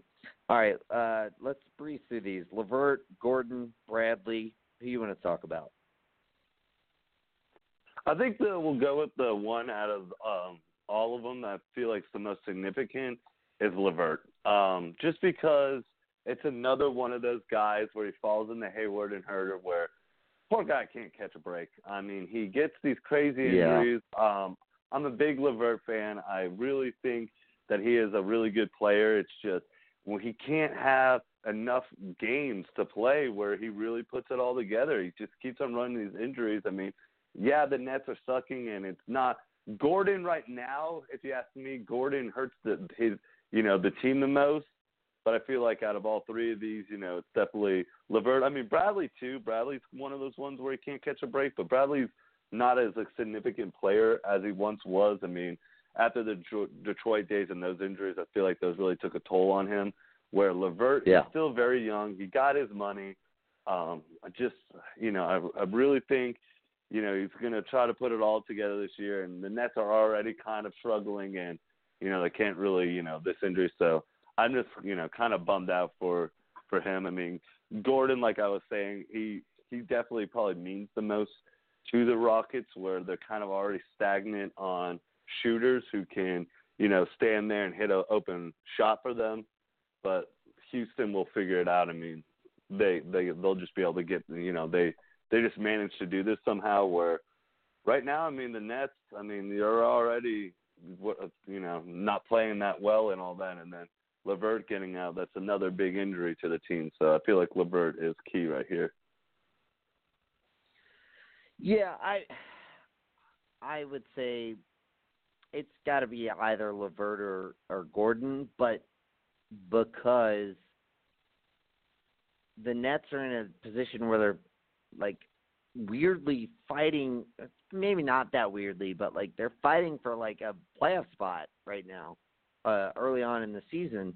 Um, whereas Houston, what they're eight and three, I think. Um, they're they they're fine. they're they're like they need Eric Gordon for the playoffs. They don't necessarily need him throughout the regular season. Um, they'll plug in guys. Granted, they the guys they're plugging in are guys like Ben McLemore, which is terrible. It sucks that they don't have a legit small forward on this roster. Um, like, God, I like, I I know that like, uh, James Harden for whatever reason like hated Chris Paul, and so many guys do. But like, God, I would have given all the draft picks that they gave up for Russell Westbrook, and probably the other two draft picks to go get like a guy like Robert Covington, like just like uh and and keep Chris Paul because I actually think that their their team functions better with a guy like Chris Paul. Um, but nevertheless, they didn't do it. Um, but they'll be fine. They'll be fine throughout the regular season. James Harden is starting to heat up. He's he's like he shot the ball poorly to start the season. Um, we've seen the last couple games. He's starting to hit shots.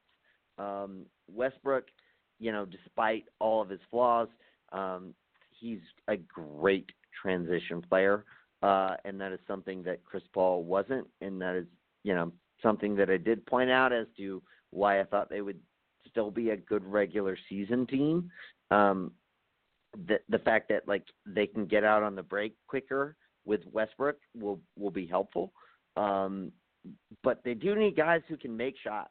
And you know, honestly, to this point, Eric Gordon hasn't really made shots. He's been terrible.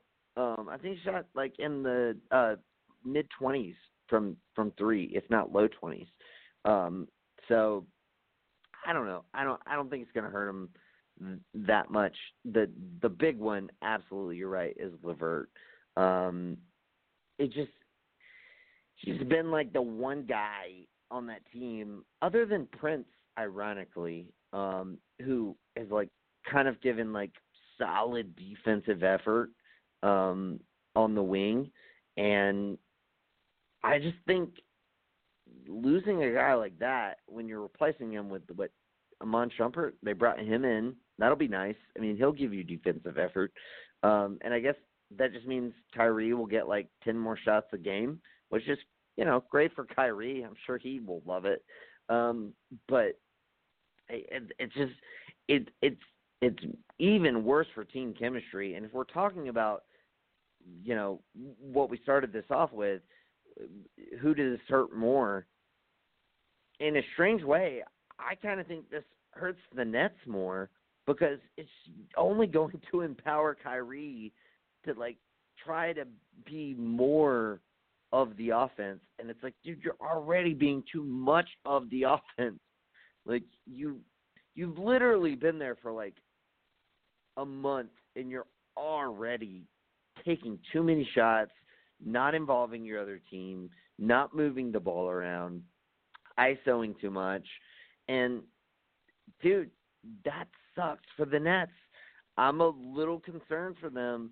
Um and honestly, like I don't know, like I'm kind of concerned for them even next year when fucking Durant comes back because I don't know how this is going to fit. I don't know how it's going to work. I know Kyrie can be malleable. He proved that. when he played next to LeBron, but he's so far removed from that that it's hard to ask a guy to fall back into his old ways. It, this is this is a bad sign for the Nets. It's really bad, and uh, I think too, LeVert was, you know, kind of one of those. Uh, he, they got him on a, a good deal for a trade uh, or for an extension that could be a good trade chip next season when his new salary kicks in. Um, as to like get a guy like Bradley Beal uh, or whoever, and I don't. It would like another injury to him. I I just think he's too injury prone to be considered like a plus asset. Like he's a neutral asset at best. He's like maybe slightly above cap filler, but like just I, I if I'm trading for a guy like that, I'm not like I'm holding my breath. I'm not relying. I'm not considering him of great value. So you know, there's that. But um, anyway, we got to talk about the Knicks, man. and I am a little disappointed that we couldn't get Joel or Jawan on for this particular episode because it is well, particularly Joel it's his team. Juwan, it's like kind of his team. Um, but there's been so much going on. Uh, so they had a press conference after a terrible loss to the Cavs, saying essentially they're not where they thought they should be, um, which you know seemingly is putting Fizdale on the hot seat. Um, you know, there's been some speculation as to why they had this press conference, whether Dolan had any kind of um, uh, involvement in, in persuading them uh, to do so. Um, but reports have come out that they are, or have, I guess, essentially told Dolan that like they think that they have constructed a lineup that should be able to win, um, and you know that may be why they had to come out and fucking eat crow and talk in this press conference because they stupidly told Dolan, "Yeah, we're gonna win with this fucking lineup." Um, no, you're not. We all knew you weren't. If you weren't a Knicks fan and just blinded by homerism, um, we we kind of knew you weren't gonna win. Um, to add more to this, it's there's been some other reports that have come out that said the front office may be on the hot seat as well, so nobody's safe. Um, furthermore, there's been some speculative uh, reporting that uh, I think uh, Frank Isola uh, was the first person to uh, mention it that uh, the Knicks would try to make another run at Masai um, and and and subsequently try to um, simultaneously use that as a, a platform to land Giannis Antetokounmpo. Um, and if that wasn't enough, there was also a, a, a little spiel that came out that said uh, that they didn't go after Anthony Davis because they, you know, he didn't he didn't fit their timeline. He wasn't he wasn't a a, a guy that like we really thought would make sense for us. Uh, uh, but hey, they did sweep Dallas, so good for them. Uh, you know, uh, you know that's that's that's um that's good.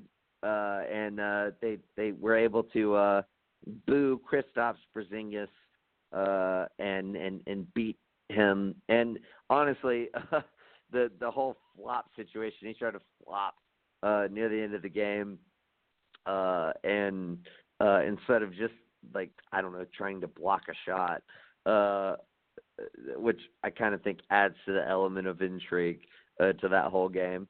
Uh, but hey, they were able to do that. But with all this Knicks situation, man, like what the fuck do you make of all of this? I mean, take any of any of this information as you will and just lay it on me. Uh, what the fuck, man?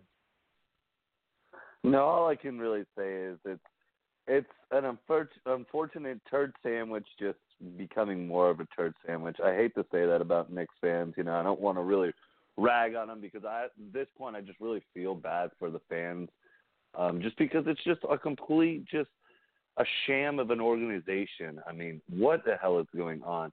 First off, it definitely came from the top because they already don't talk to the media as it is, and if both, you know, of, of them are coming out right after a game and like you know having to speak obviously something they're being directed to do so. They don't you know they wouldn't do it otherwise.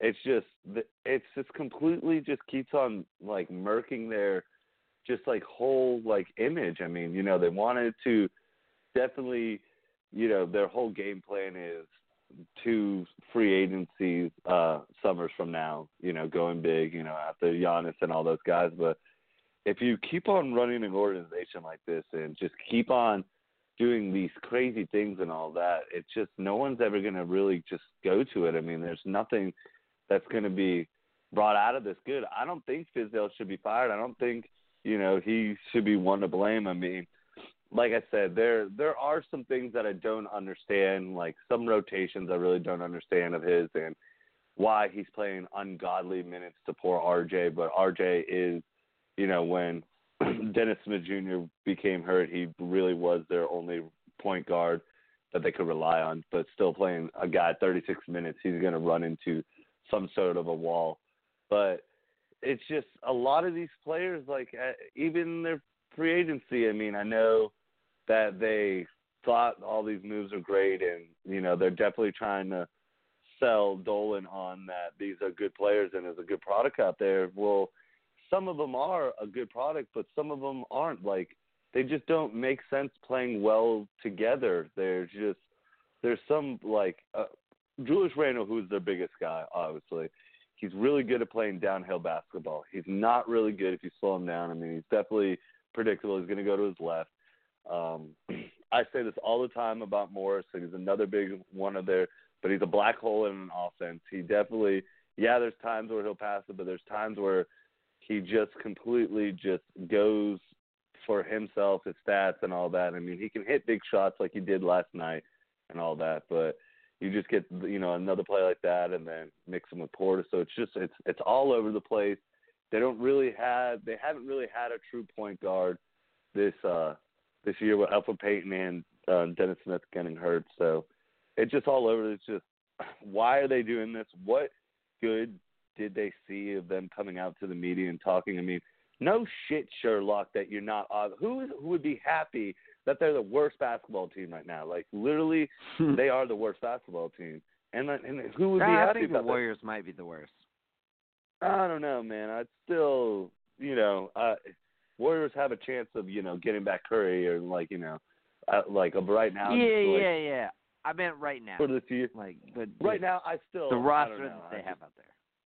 I don't believe in the Knicks. I just think, I just it's you don't need to do these types of things. This is just types of things that really bad organizations do, and and it's just proving the fact. I mean, you're not going to be able to get rid of Dolan. I mean, it's going to get to the point where you know everyone knows it's Dolan, but you know it's not just going to. But I don't know who's going to be able to come in there and and fix this. I mean, I don't like if they fire Fizdale, it's it's a dumb choice. I know a lot of people admit that he's just not the right guy and all that, even though he's loved by players. But even if you were to go get a Mark Jackson, I don't really see him doing anything. Yeah, he's got the New York mentality and all that. Um, you could maybe wish for a, a good college basketball coach. I mean, the only guy that I could maybe think would be Nova's coach. Uh, his um, name slipping, but I don't really think he's a New York guy. I mean, so I don't really see any coaching situation oh, because oh, yeah, yeah. it's the product. It's the product on the court, and it's just all over the place. And they should suck. I'm I'm sorry to say this, but why not suck again, New York? You're not doing anything. Yeah, you can play better, but if you're playing this right now and you're making it known and you're just making to the media and you're just letting everyone know that it's organizationally it's run terribly then that's not going to make people sign and be like, you know, in a couple of years I could turn that around. How about just play basketball. If you lose, you lose. You know, go one more year. You can definitely get a good point guard this year coming out of the draft. I mean, there's Lamelo. I mean, this there's a lot of people. There's Cole Anthony could be good there. There's Lamelo Ball. There's R.J. Hampton. There's plenty of people that they could try to figure out point guard wise. But take this year of don't bash your own organization. Don't let the in the external issues come from the inside, and that's exactly what they're doing. So it just I like like I said in the beginning, I, I like I feel bad that you know I'm bashing the Knicks fans because it's just at this point it just is it's over the top what they have to go through, but it's just crazy that I like if you could just think of like what else could they do bad from here, I'm guaranteeing they're already thought of it and it's already in action because they're just dumb. They're just literally just so dumb. Who cares if you got blown out by the Cavs? You just the night before had a good win against the Mavs. You're not going to win back to back. It's not going to happen every night. You are going to be one of the worst teams. Look at the goddamn Hornets. Hornets aren't out there yelling at themselves, and they're they got some plenty of terrible decisions, and and the product's not that good out there. But they're getting it done. It's just you're not making these issues come from the inside, and it's just making it look like a toxic environment. And whoever wants to be in a toxic environment. I mean, the majority of the time, you know, that they say is people don't quit the job is because of the work. It's because of the environment. And what is the Knicks made of their environment besides complete, utter chaos and just just a terrible, terrible like situation. So I just it's crazy. I don't know what else can happen. The worst situation that they could do is clean house on everyone. Even just if even firing Fizdale or firing the front office and all that. Just either situation and think, just play out the year and just play out things. Just try to change your image and just who cares, you know? I mean, at this point, you're going to be one of the bad teams. Just play basketball and try to just get through this year. Yeah. Well, here's my thing. You know what would be better than I don't know, Marcus Morris? Um, Andre Iguodala and a draft pick. You know what would be better than Bobby Portis? Uh, I don't know, Mo Harkless and a draft pick. Like, how the fuck do the Knicks not get in on those types of fucking deals in the off season? Um, and that was my biggest gripe on the off season. I like I didn't fault them for losing out on the Kyrie, uh, you know, KD sweepstakes. Um, and I didn't even fault them for trading Kristaps Porzingis to pursue said sweepstakes. I think, and, and I think we're seeing it bear out.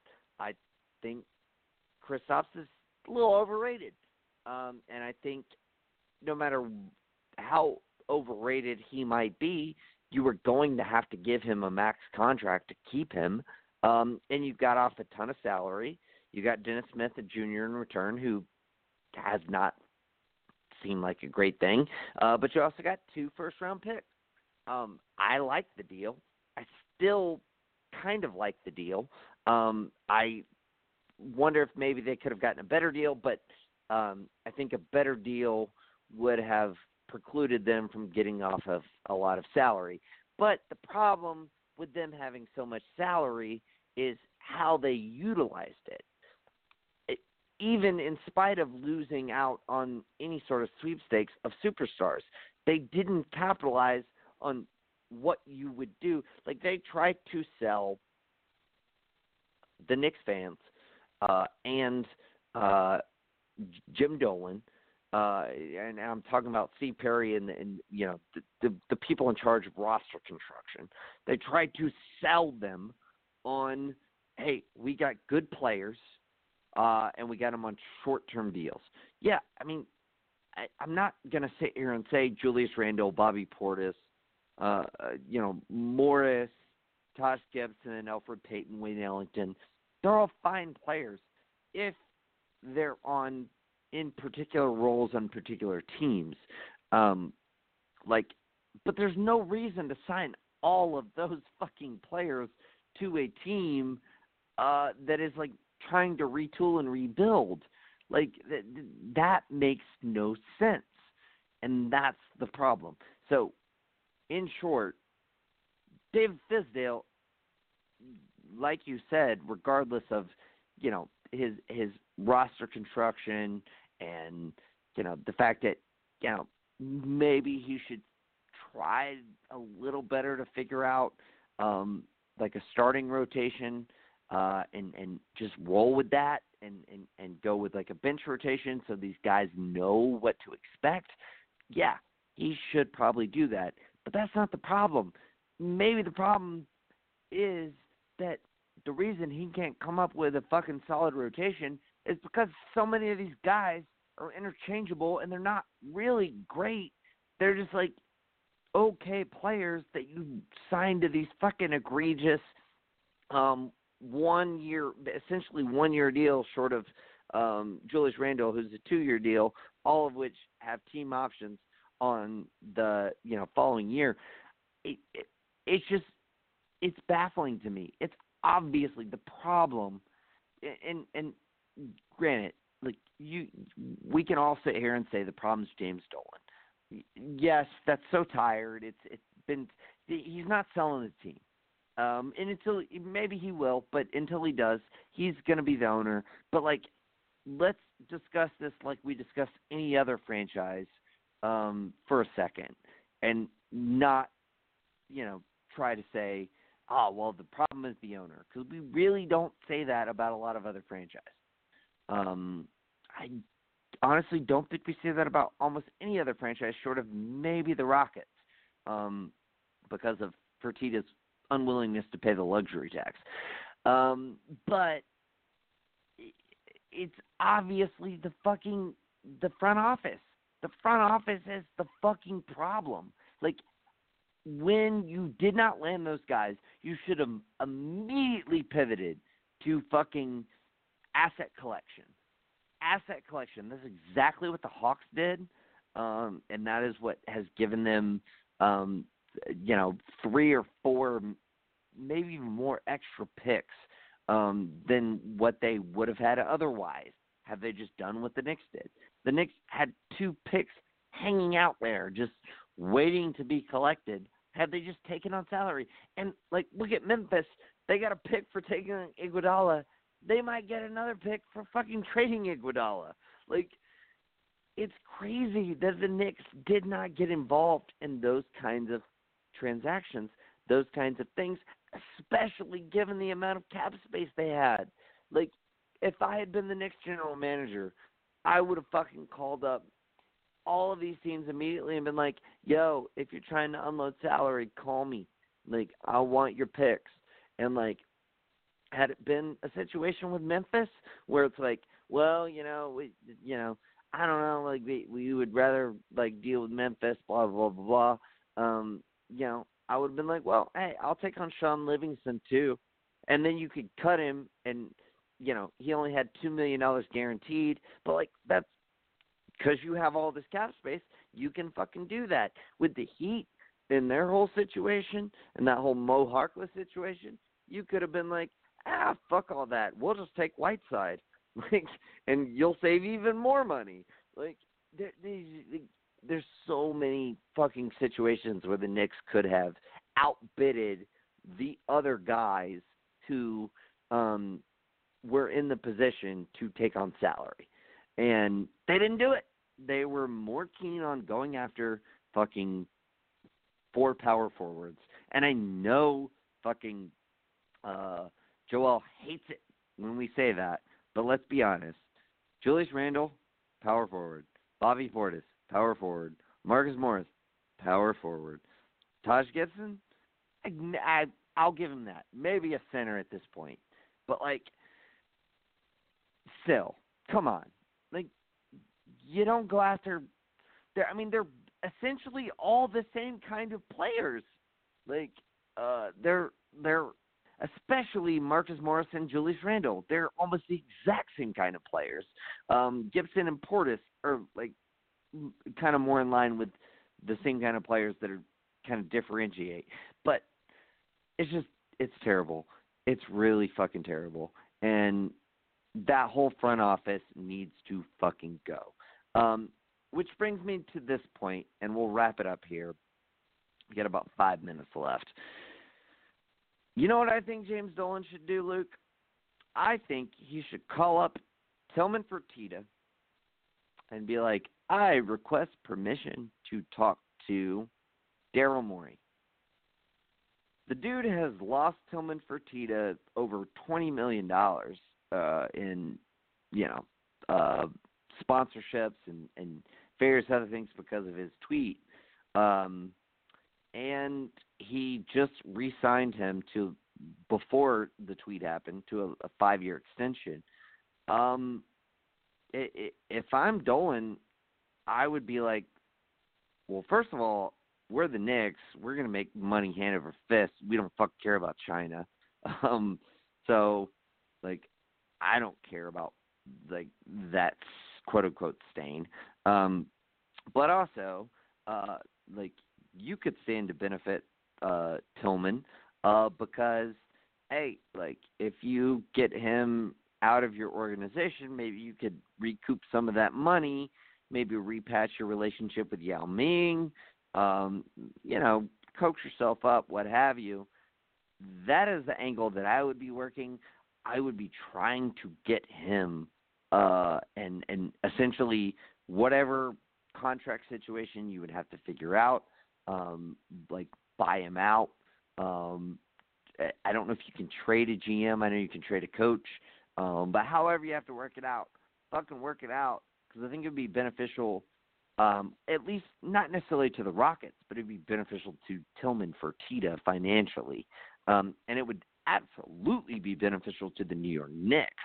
Um and uh, you know, I think it would be uh, beneficial at this point to uh, Daryl Morey, who is kind of stuck in a situation where they're not going.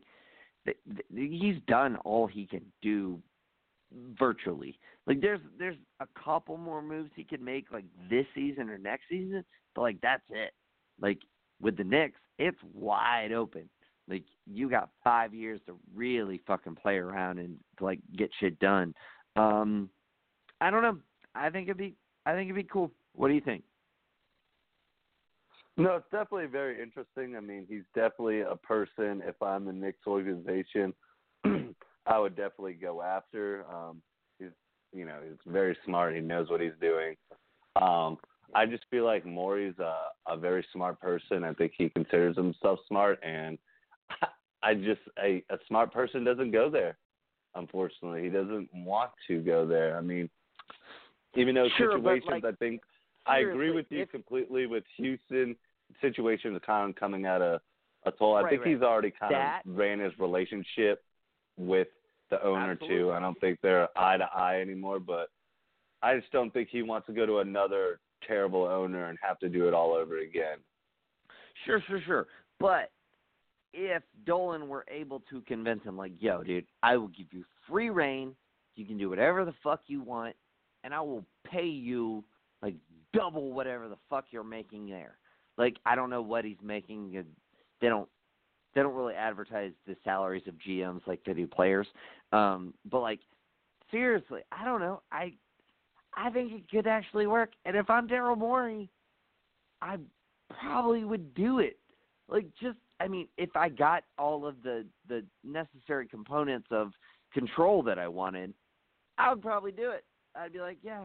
And that the one added added element that would be excellent would be the Knicks would be New York, the America's New York team, and Brooklyn would be China's New York team.